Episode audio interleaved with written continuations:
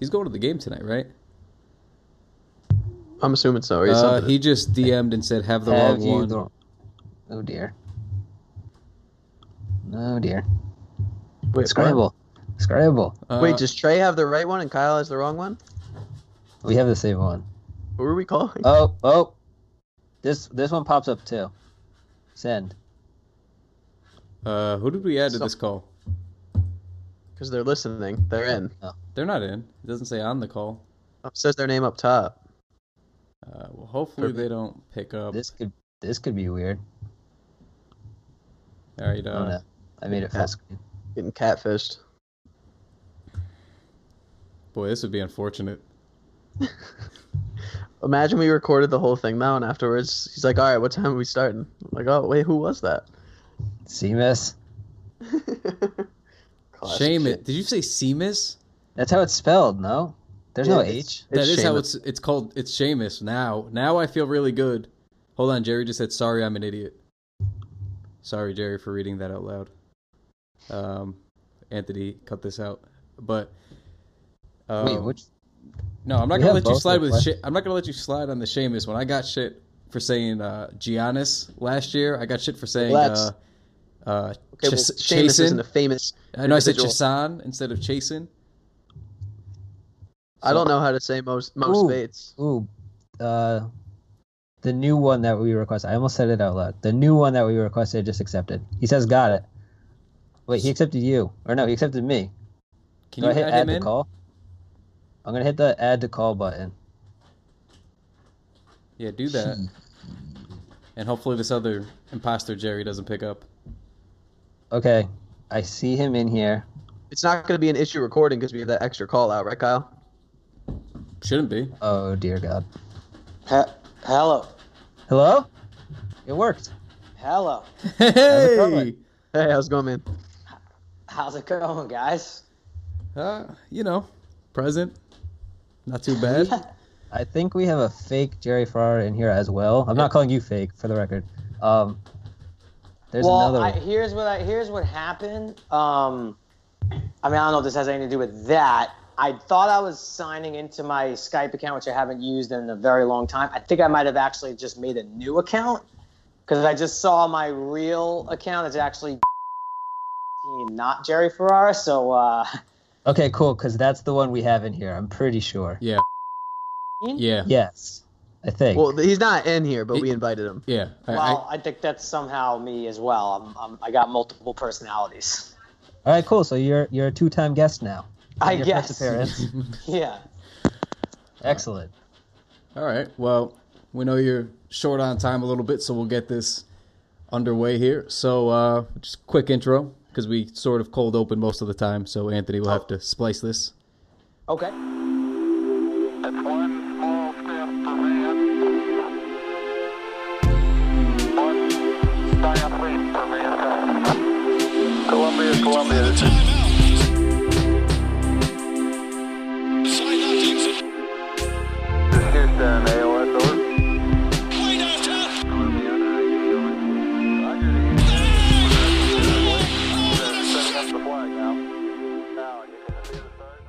Welcome, everybody, to a special installment of the TKW podcast. I'm your host, Kyle Maggio. I'm with my uh, good friend, Trey Zingis. Trey, what's going on? Good, Kyle. How are you? Good. I got uh, the merch man NBA, Bailey Carlin. What's going on, Bailey? What's up, Kyle? Not much. And we have a very special guest with us today. Uh, some call him the next Spike Lee. Um, this is Jerry Ferrara. What's going on, buddy?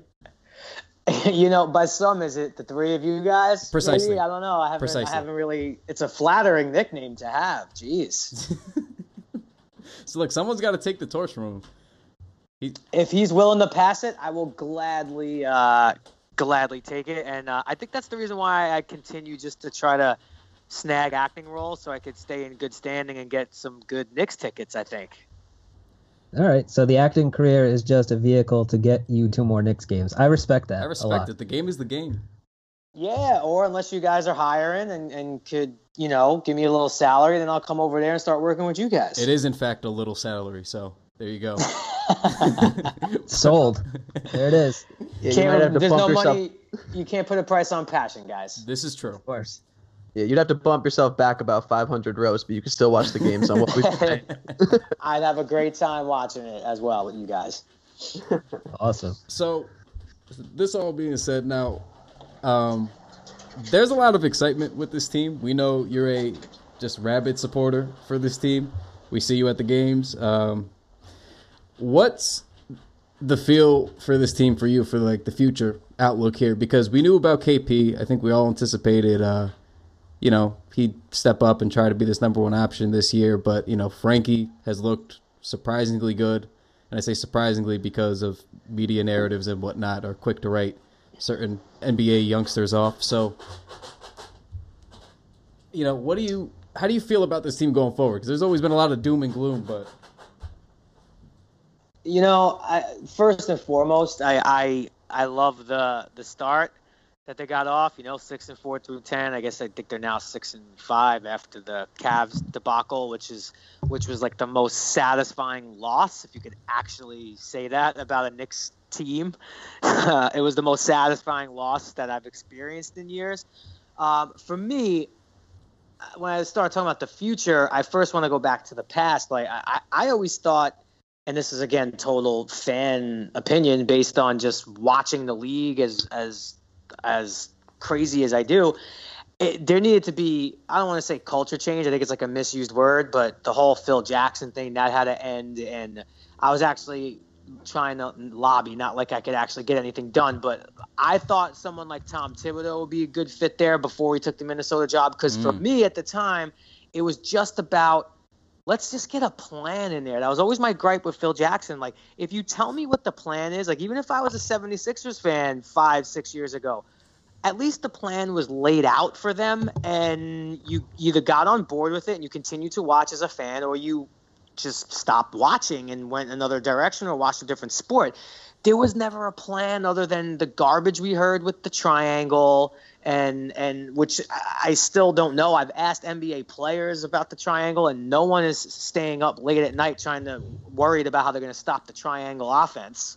You know, it just doesn't happen. But you know, for me, it was all about that. And, and oddly enough, this I think was addition by subtraction.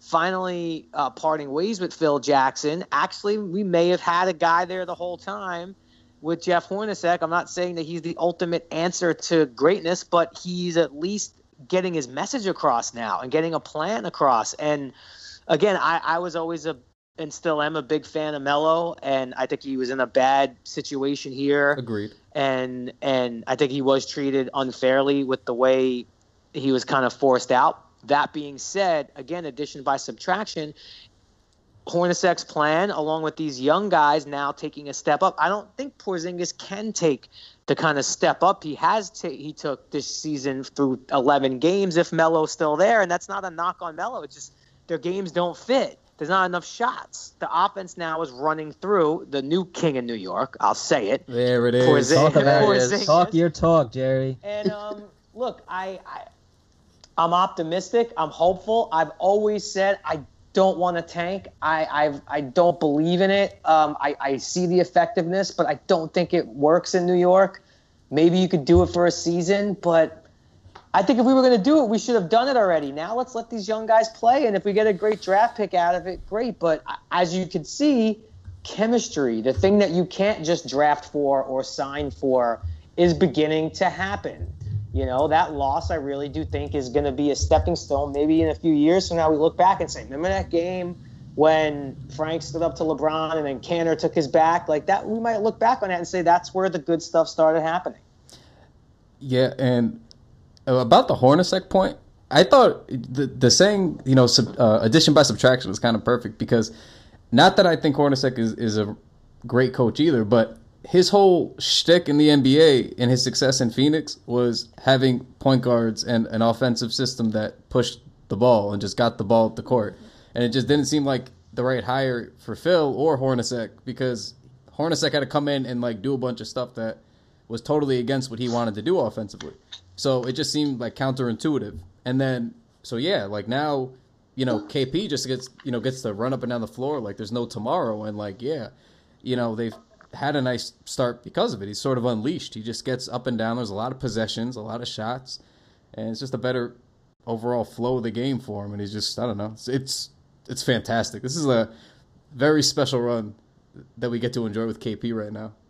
Yeah, I think this is the most optimism that we've had since Linsanity for the most part, and that was sort of just lightning in the bottle that you ultimately felt really wouldn't last. Not that you know, and I think Jeremy Lin's gone on to do some really cool things. I think he's a great story, and I think he's a heck of a player when he's healthy. But you kind of always knew that that was like a magical thing. This now feels like there's seeds that have been planted that now you're actually starting to see the roots grow a little bit. And again, I'm by no means saying it's going to be us in the Cavs in the Eastern Conference Finals. No, I'm still very realistic. I, I, would be thrilled with the eight seed. I, I would be happy with it because I don't know. Maybe I'm old school. I'm to be 38 years old. Like I watched those 90s Knicks. Like I watched them learn, and not that they won the ultimate championship, but I watched them go through getting past the Celtics and then uh, they obviously got past the Bulls when Michael Jordan wasn't there. You know, I saw the chemistry and the lessons being learned on the court. So I will take an eighth seed. Get me, get me four or five games in the first round against the Cavs or the Celtics. I'm not saying that that like makes me happy. I would love a championship, but I think the lessons you could learn from that are just as valuable as a draft pick when you are a young team, and we are now a young team with a couple of good veterans around them people forget the last Knicks um, finals run. They were an eight seed. So you're asking, you're right there. The last the last time the Knicks were in the uh, finals, they started as an eight seed and they ran the table. I think, you know, it could it could happen again, right? Behind Kristaps, he gets hot for a couple weeks. We're good. I'm. I mean, listen. That is. I, you, are bringing up. You're bringing up an ex, a big time exception to the rule. But either way, is there to for me as a fan? Now, again, where I, I'm, I'm talking to you guys as just a fan who probably watches too much basketball. I'm by no means an expert, but I love playoff basketball. And e- even if it's a sweep, as bad as that would hurt, the night before knowing all right it's game one in the playoffs tomorrow Knicks Cavs or Knicks Celtics or Knicks Wizards I'm gonna I'm gonna be super excited waking up. Even though knowing probably not gonna have enough maybe to get out of the first round it's it's it's it's what it's all about to me. So I, I will take that.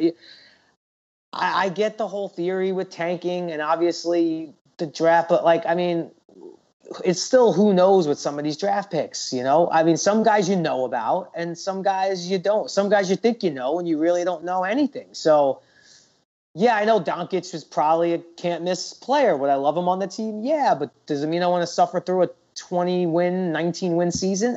Uh, I don't know. I don't know. And I think I think the big thing too um, about like being satisfied, being okay if they just even if they don't make it to the playoffs, I'll be okay. But with what's happened so far. It's given me more hope than anything in years has. But I think the big thing that's contributed to that is the bar was always set a little too high. I think the last couple years, at least for me, I think I picked them to win when we did like our preseason roundtable last year. I picked them to win like 48 games or something stupid. So uh-huh. like, and I mean that's my own personal being dumb. Um, and I I die for Melo, so I think I always put a little bit too much hope in him. But we finally I think consensus wise, Knicks fans were like, okay, it's going to be a building year this year, and that's okay.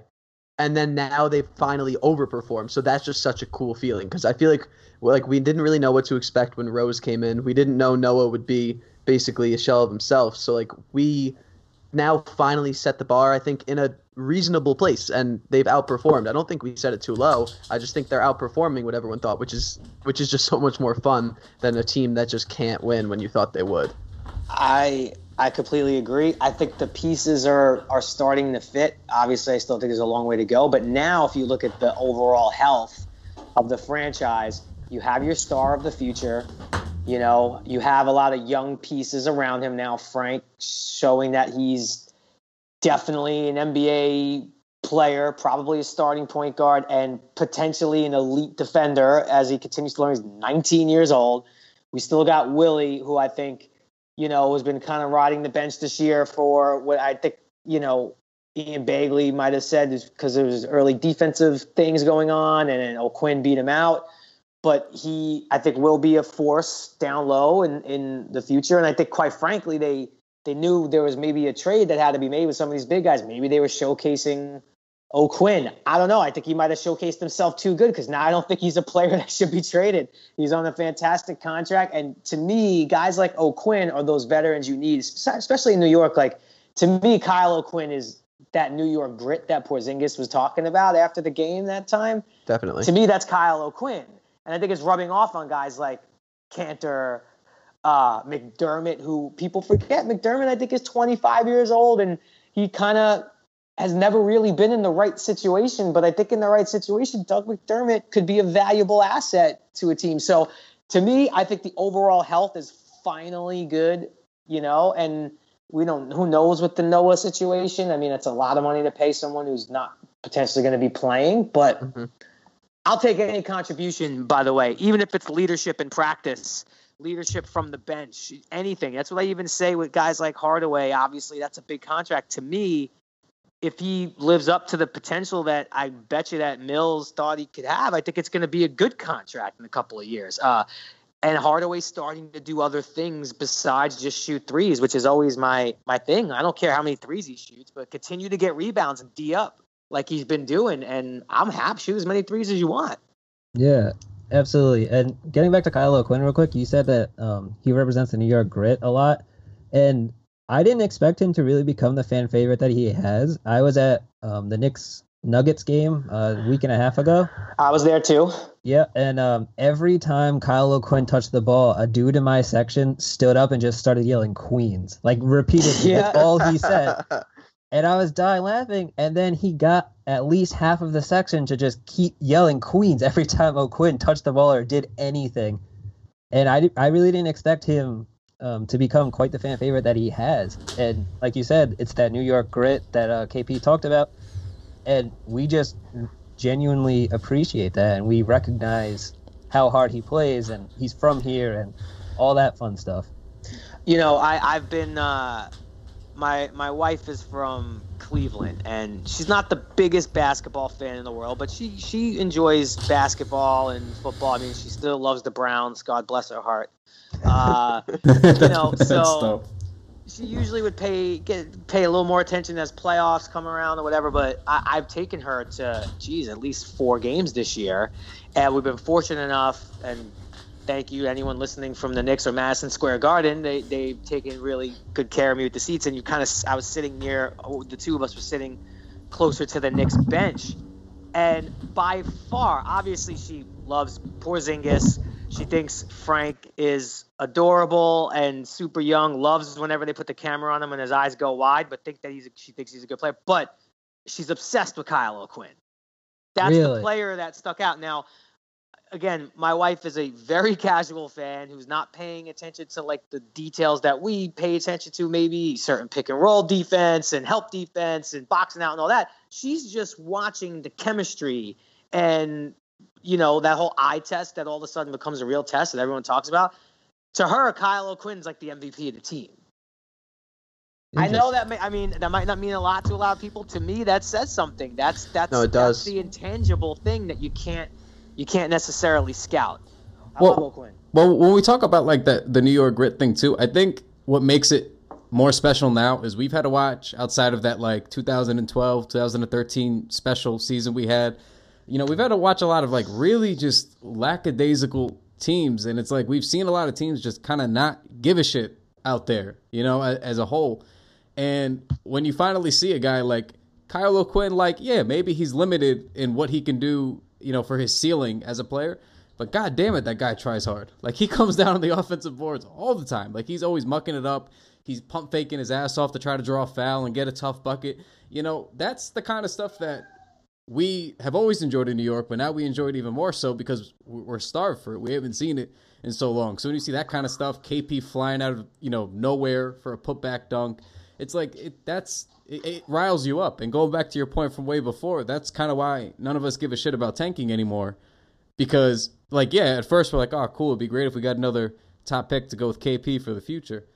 And now we're at the point where it's just like, I mean, look how fun these guys are. Let's just see where this ride takes us. If it's a first round sweep, it's a first round sweep. Let's get KP some experience. And it's just so funny how that the the narrative changed for Knicks fans in like ten games. You know, just Yeah. seeing fun, good basketball guys, even in losses, busting their ass, trying hard. and I don't know. It it, it is fun. That's the the best way to encapsulate. it. It's just fun. And I'll jump in now, quick, just to uh, you know, this, I think this is a good time to break the news. We have some uh, Knicks Wall Christmas sweaters drop, and we had one already, and you can expect uh, for your wife. We got a nice looking Kyle Quinn one on the way that I think she'll enjoy, Jay. Oh, come on! Don't say it. You better come through then, because if I tell her that, it's got it's, it's got to happen. We don't Oh, lie. oh, it'll happen. lie. Trust me. I've, she's I've by never, the way, I've she's never in the kitchen. She's in the kitchen right now. Just went what? Don't you worry about it. I'm telling them about who your favorite. Play- who's your? Hold on, hold on, hold on. You got this. Will be good for the pot. This will be great. It's perfect. Bree, you haven't heard what's been going on right now. Who's your favorite Knicks player? Be honest. Just tell the truth. Well, No, no. Who's your favorite player? Don't make me I look love bad. Kyle Quinn. Okay, Yes. good. That's what There you it needed is. There we say. go. But I love all the guys, but I really like Kyle Quinn. He's fun. Okay, good. That's all I want. There it is. Oh, Uh, well, also, she's, he she's in gave for her a a- treat with this with this shirt coming up. I promise. All right, you got a gift coming up from the guys, all right? So look out for that. But um, anyway, yeah, I feel like to close out the Kyle O'Quinn thing, like again, being a '90s kid, you know, he he's almost like uh, Anthony Mason, Charles Oakley mashup. Like he has little pieces of both their game, and he has little pieces of both their personality. You know, I think he has like the kind of flamboyancy and attitude that and swag that Mason played with. I think he has the toughness that Oakley played with, and obviously the rebounding. And uh, I think you need guys on the team like that, to be perfectly honest. And um, I think they'll learn from a loss like they had from the Cavs, which is you got to put teams away when you can, and especially when there's one of the greatest players ever still on the floor. Even though you're down 17 going into the fourth, like the game is not over because that guy is right there. So I think that's that's a valuable lesson. And ultimately, my point is, I think that even a four and out in the playoffs could bode a lot of valuable lessons for the young guys. Yeah, like they have to learn how to be on that stage. Um, I know a lot of people are clamoring for Philly, right? But they haven't been to the playoffs. They don't necessarily know what it's like there, and it's a totally different game. It'd be nice if um, guys like KP, Frank, Kanter can continue on in the playoffs and so on and so forth. It'd be nice to get them on that stage so they can mentally prepare for like, hey, we're going to be here in a couple years, like for like seriously, like a top, hopefully top half of the conference and they got to be able to like understand that pressure and deal with it because as everyone says like it's so different in new york um, everything's under the microscope so if they can learn some playoffs like the atmosphere and whatnot it um, excuse me it would help them tremendously I agree. Um, yeah, I, that, that's basically always been my stance on it. Like, I, I, of course, I'd love the number one overall pick, but I'd much rather sort of do it if you can the way this Celtics did it. Although that this is one, I think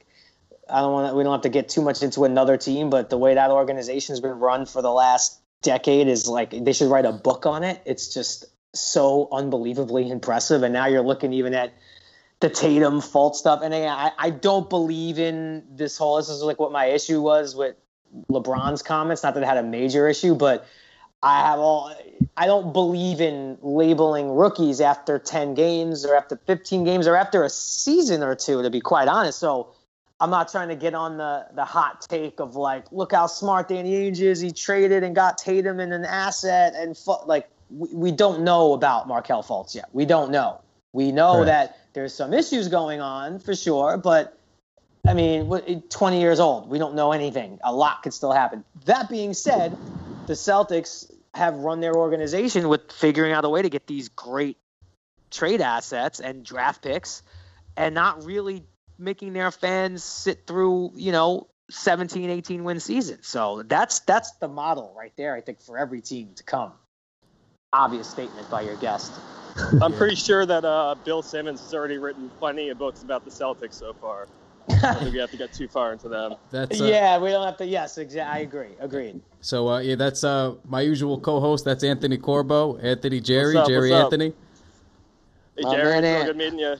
How's it going, Anthony? It's all right. I'm working, walking around right now, so it might get a little noisy, but I'll try to mute when I can. Okay. All right, some of that New York grit we're talking about. Eh, eh, not quite the right city, but he's, Alright. he- no, well, he's yeah, he's originally based here, but working in Chicago right now. All right, we'll That's take right, it. We'll take right. it. That still All right. qualifies.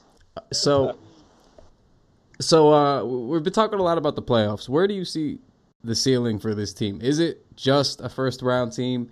What do you? What's best case scenario? What's worst case scenario? What What do you think's happening this year? Hmm. Well, uh, I mean, the ceiling, right? I, I, I don't even want to. I also, I'm a little superstitious, so I don't want to get too far ahead of myself. And I pride myself on being a, a realistic sports fan.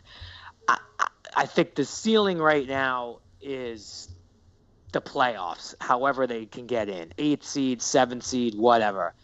Honestly, anything after that to me is a hundred percent bonus. That being said, obviously, the right matchup and the right momentum, and and as as mentioned earlier, if KP is still playing at this level, you could maybe stretch out a first round series for, without a doubt. I mean, I'm not going to start having the conversation of well, we could maybe beat the Wizards in the first round. I, I, I, I can't even get to that point yet. It's way too soon. But um, I really don't think there's a loss. Obviously, team health is always the biggest thing for every team. So not even talking about that. What's the low side? Honestly, I guess the worst case scenario would just would be not making the playoffs and and getting back to that kind of what we saw in the fourth quarter, like kind of stagnant offense, or that game in Boston where it just looks like, oh my God, no one knows what they're doing exactly right now. You know, I would just be really happy to see the chemistry progress and get as close to the playoffs as possible. To me, that's the that's the ceiling. Okay. That's fair. That's very fair. I'm trying to be realistic, guys. Let's well, be honest. Well, no, no, no, because we we have in the past as a website have caught on a lot of flack for being realistic or what we think is realistic. Like we, a lot of the the fans that we have, you know, we get a lot of tweets or comments or you know our at you know ads at our own Twitter accounts where people don't are, are angry at us for not fully believing in like Derrick Rose last year, for example. We still love Right. y'all though.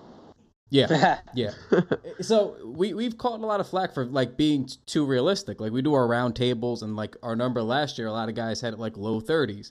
Everyone's like, "What do you mean, Derrick Rose, Jo Noah, healthy Melo, KP year two? This is at least a forty-five win team." And we're like, "Well, no, not really. Super Lots of- team. super team." You know, I was like, Oh lots, yeah, of, lots of Derrick things Rose really screwed us over with that one. Yeah.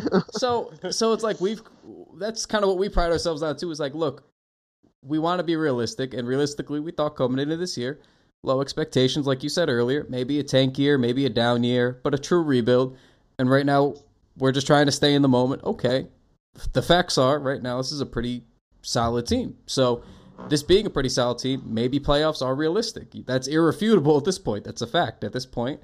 Maybe. So I, I I don't know. I mean, we try to we try to be as level headed as we can. It's just tough with a lot of fans sometimes, but you know. Yeah, I mean, look, we're we're barely just over ten percent of the way through the season. So you could say right now, yes, the playoffs are totally within reach, especially in the East. You know, but there's we you got to also remember, in keeping with this realism, and for your listeners, you know, yeah, I love the optimism, and we've t- we've said the word playoffs probably far too many times already on this episode, but we've had a lot. We've, been on a pretty big homestand right now, and we saw like obviously Porzingis didn't play, but we went down to Orlando, and it was a little tough down there. And obviously KP would have made a difference, but there's going to be a lot of trips to Boston, trips to Toronto, West Coast swings. Like there's a lot of things that could be happening. It's one thing when you know. You got Denver and then Indiana and then Charlotte three games in a row at home and you win those three versus going and and you know, having the Spurs and the Rockets on a, a two out of three, and then going Clippers, Lakers, and then up to the Warriors. You know, there's going to be a lot of. It's still a long way to go. Yeah, honestly, they've already overshot my guess. I was extremely low on the team coming into the season. I hmm. projected them for the lowest of everybody on our staff. I had them at 22 wins, and they're at seven through 13 games. so I feel real dumb, but it's okay.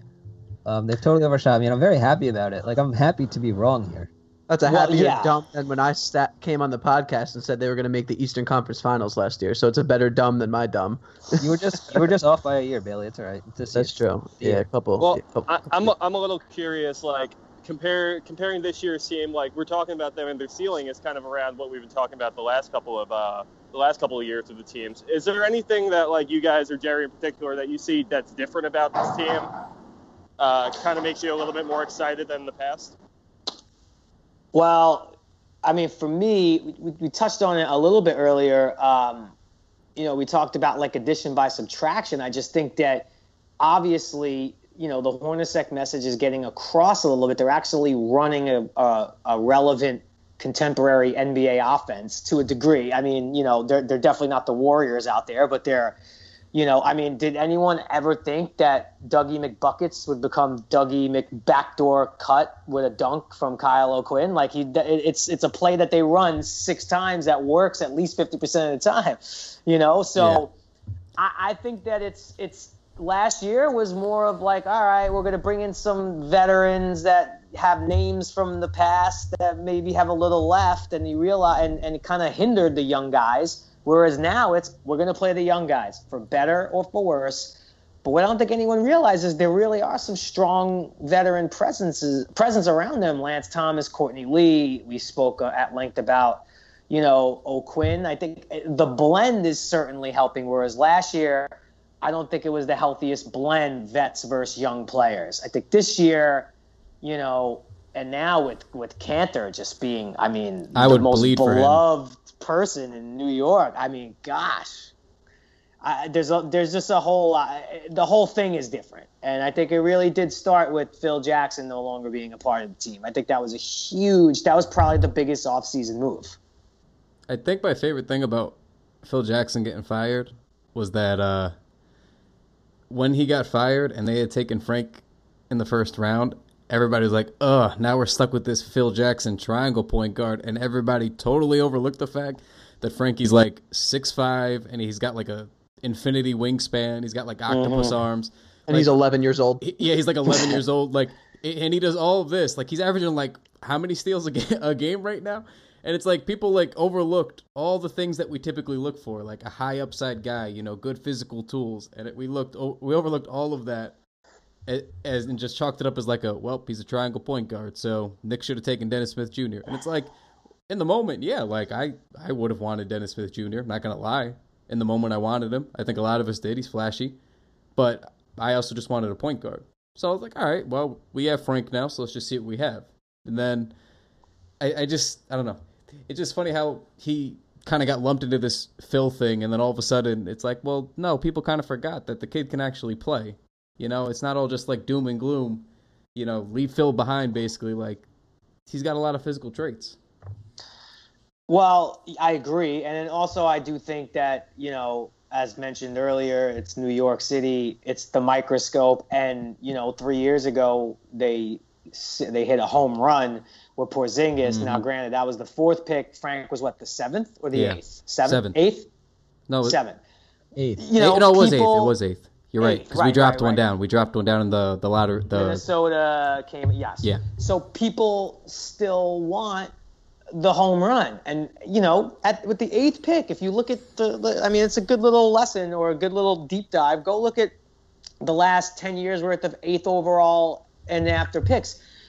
You know, you, there's been some home runs, but for the most part, too, like if you just get, you get a guy that just fits the team. Like I, I didn't know really, I, I was not on board with the oh take Frank because he fits the triangle. That is a theory drove me nuts because I just didn't want to hear that word triangle anymore. But if you're telling me, hey, we're gonna get this kid who is super super young but already knows how to play NBA defense, which for any rookie is always the greatest starting point you have because threes will come and go and field goal percentage will rise and fall, but your defense and and the way and your activity and usage on defense will that's that's effort and that's desire and that's will. And obviously the intangible is you said infinite wingspan. So if you're telling me you have a guy who's at 19 already going to be nba ready on defense definitely has some court vision i'm not ready to say he's jason kidd out there but clearly knows how to run an offense and knows where to put the ball he does make a lot of rookie mistakes and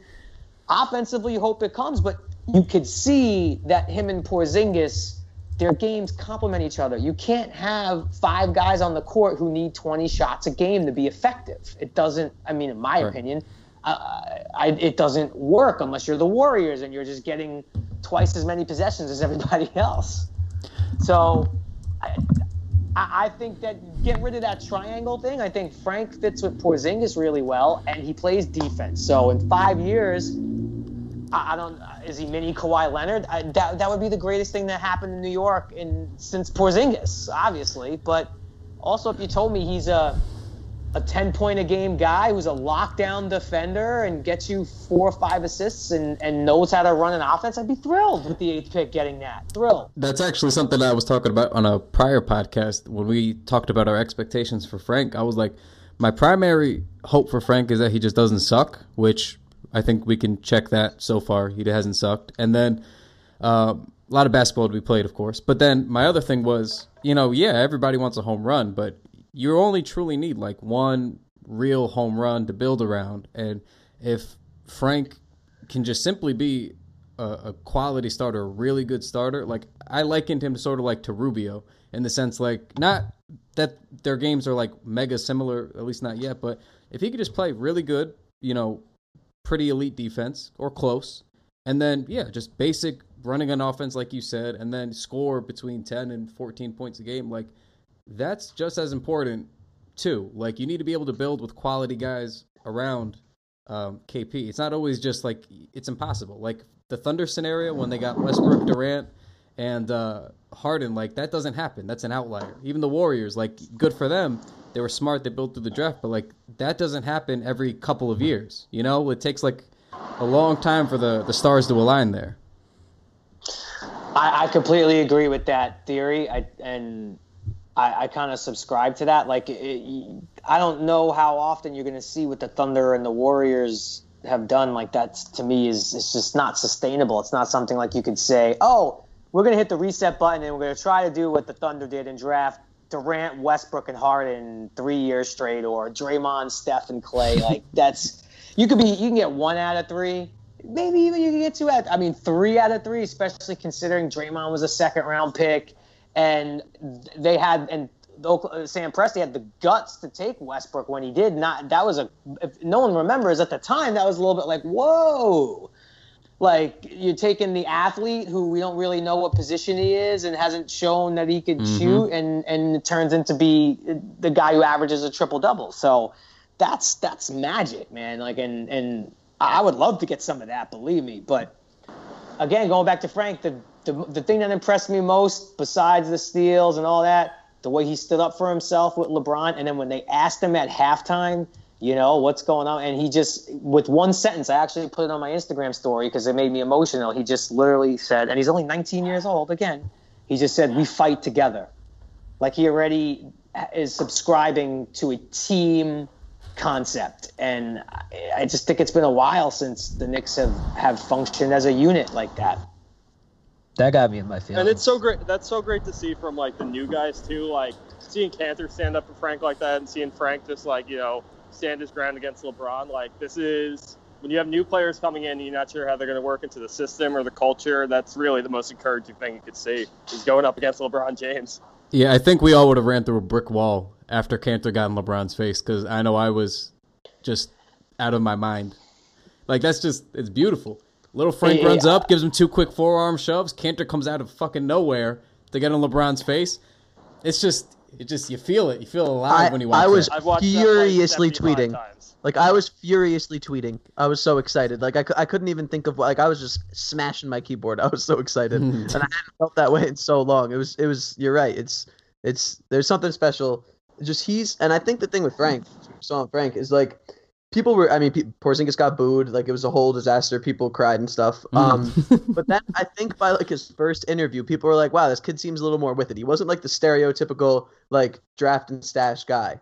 And then Frank's giving off very similar vibes. He's got an awesome personality. He's doing these things that are making him stand out. And he's already done.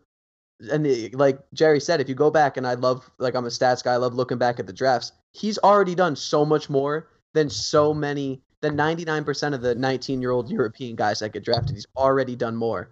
Um, so there's no reason he can't continue on that trajectory and keep continuing on an awesome path. Yeah, it's it's it's certainly going to be. There's going to be a lot of development. Like I I. I I'm not kidding myself. There's going to be the games where you're like, "Oh my god, what is he doing?" You know, that's every rookie though. That's not Frank. That's every rookie. There's going to be those games where you're scratching your head like, "Oh, why like how did he take that? Why didn't he take that shot? Or why did he take that shot?" But, you know, we're we're subscribing to development of a team that is super young that we're hoping their games fit together. And look, Dennis Smith Jr. is exceptional, okay? And the names I was throwing around, I obviously knew a lot about Frank. I did my research. I watched as much stuff uh, on him as I possibly could, similar to what I did with Porzingis before he was drafted. Uh, I, I was I was more on the Monk train to be honest. I was I thought Malik Monk Too. would be a fit because it's it has been a while since we really had like a, a really big scoring threat on the wing. Yeah, I just couldn't really remember because Melo was obviously not a wing, but he did spend a lot of time out there. I, I, that's what I was really thinking, and you know, realizing they took Frank, I, I don't ever go to the place where I start crying and say, "Oh, they blew it. What they do?" Just like I didn't with Porzingis, because you just don't really know. You got to give these kids a couple of years. But does Dennis Smith Jr. and Porzingis' game fit? I, don't know. I mean, sometimes if you're if you're just so talented, your game fits with anybody. That very well could be Dennis Smith Jr. for sure. But one thing I do know is it will benefit Porzingis having a point guard that is eager to get him the ball where he wants the ball. That I think is in the Knicks and everyone's best, in the fans' best interest. Yeah, that's something he hasn't had yet. Like Derrick Rose was a fine point guard, but he wasn't the guy to get Kristaps the ball in his spots necessarily. And you see Frank do that, and you see Jarrett Jack do that, and we're witnessing the blossoming of KP's game. He plays inside outside now, and he's just been absolutely phenomenal with a point guard who can just get him the ball. Such a simple concept. Such a small little thing, you know? Yeah, but you know, I mean, if you did have Dennis Smith Jr.'s athleticism, wouldn't you want to? Who, Oh, who do you blow by? Dirk? Who do you? uh, Not Dirk. uh, Not Dirk. Pau Who do you Gasol last was night. Pau. Oh my god. I mean, when you could do that, it really is hard to be like, all right, let's set this up. I'll throw it to the big guy. That you know, so I- it's all it's all relative. Believe me. So it's just gonna take a long time, and then we'll get to have this conversation five years from now in the barber shop, and we'll get to yell at each other about who's the better, who turned out better. But this draft class already is turning out to be s- at at least 12 games, 11, 12 games through, an amazing draft class. Definitely. And let's not lose sight of. Uh, let's go back to Malik Monk real quick. One quick comment. That boy can hoop. Oh yeah, I was very nervous at the Hornets game because Monk, you could tell, was was on a mission, and he was kind of giving it to Frank in that second quarter. Yes, he did. He, he hung he hung some buckets on Frank's head in that second quarter.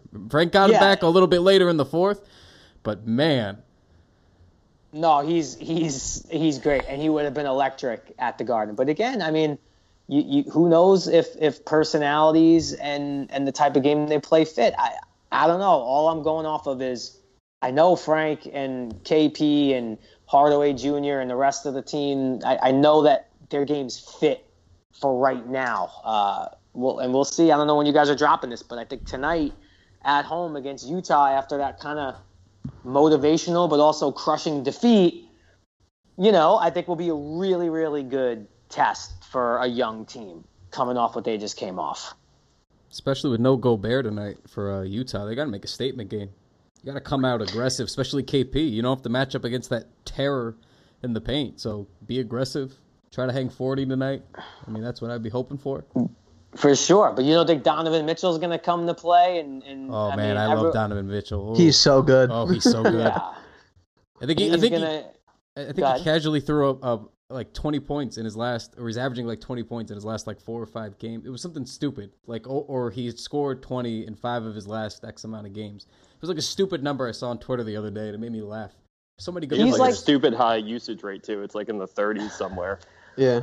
watching him, I, I I always go to some summer league games if I get the chance, and I watch every summer league game because I, I I love watching the draft picks go in there, and like I just remember watching even in college a little bit Donovan Mitchell's game. He kind of remind is just like it's whenever you're in like junior high or even like early high school if you're playing pickup or whatever, and like there's just that one guy you're like this kid's our age. Yeah. Like he's already like a man. Like this kid, you can tell this kid's 14 years old. He's already like a man. Like that's what it is. Like watching Donovan Mitchell. It's like this kid's a rookie. He's already like full grown, ready to go. It's it scares me to death. Yeah, that's like uh, what every college football player must feel like when they play against anybody from Alabama. Right, right, exactly. like, you ever see these pictures of these guys from Alabama? Those are those are like forty year old mechanics. Those aren't football players. Man, it's, it's it'll be it'll be fun at the ground. I'm actually I'm, I'm anxious for a for a Knicks road trip because I, I think that'll be the next. This has been the first test has been defending the home court and can you come together like a team. They kind of passed for the most part. Second test I think will be can you sustain that and can you do it on the road and at what level? I mean, I don't expect them to win on the road like they win at home, but what's the the drop off, if any? Y- yes. Yeah, I mean, yeah, there's going to be growing pains, no doubt. No doubt. So it'll be interesting not only to see when those growing pains happen, when those down moments happen, but also how they kind of respond to getting punched in the face a little bit. You know, when they're getting Yeah. beat up on the road a couple of games in a row, then it's like, all right, well, let's now see how KP responds to some adversity because this season, outside of like the Boston game and last night, it's been all sunshine and rainbows. He's just hanging buckets on everybody's head. Like sooner or later, on the road, it's going to get tough. So seeing how he responds to these kinds of environments, these situations, the couple of losing streaks, that'd be very telling too. So it's as much as I don't want to see our team lose, of course not. Uh, I'm sort of excited for to get like one of those out of the way, like a four or five game losing streak out of the way, and just see how Kristaps comes back from it, and the rest of the team, of course, too. Either way, we're wa- I mean, we're always going to watch, but now we're watching and we're not going into the game like, Ugh, what's this going to be like? Now we're, we're, we we have hope, and as a sports fan, any sports fan, not just a Knick fan, that's all you really want. You just want some hope, Just a glimmer. and then we could, yeah, and then we could spin that into ridiculous fan stuff and like you said whoever like eastern conference finals all that which that's great that's the point of sports and and having and being a fan you you, you wishful sometimes beyond even that thinking. Maybe not rational thinking but to me that's the best part of best part of sports is when when you're in it. Because that moment like you said in 99 when it does happen it's the most fulfilling thing. And you know i'm a giants fan. In 2007 that, that was one of the most rewarding feelings i ever had because it just came out of nowhere. So that's why we watch. Okay. Um, uh, we know you got to get going. We don't want to hold you up too long, so I wanted to give you a shot here just to plug anything you're working on, any new exciting projects, um, just anything.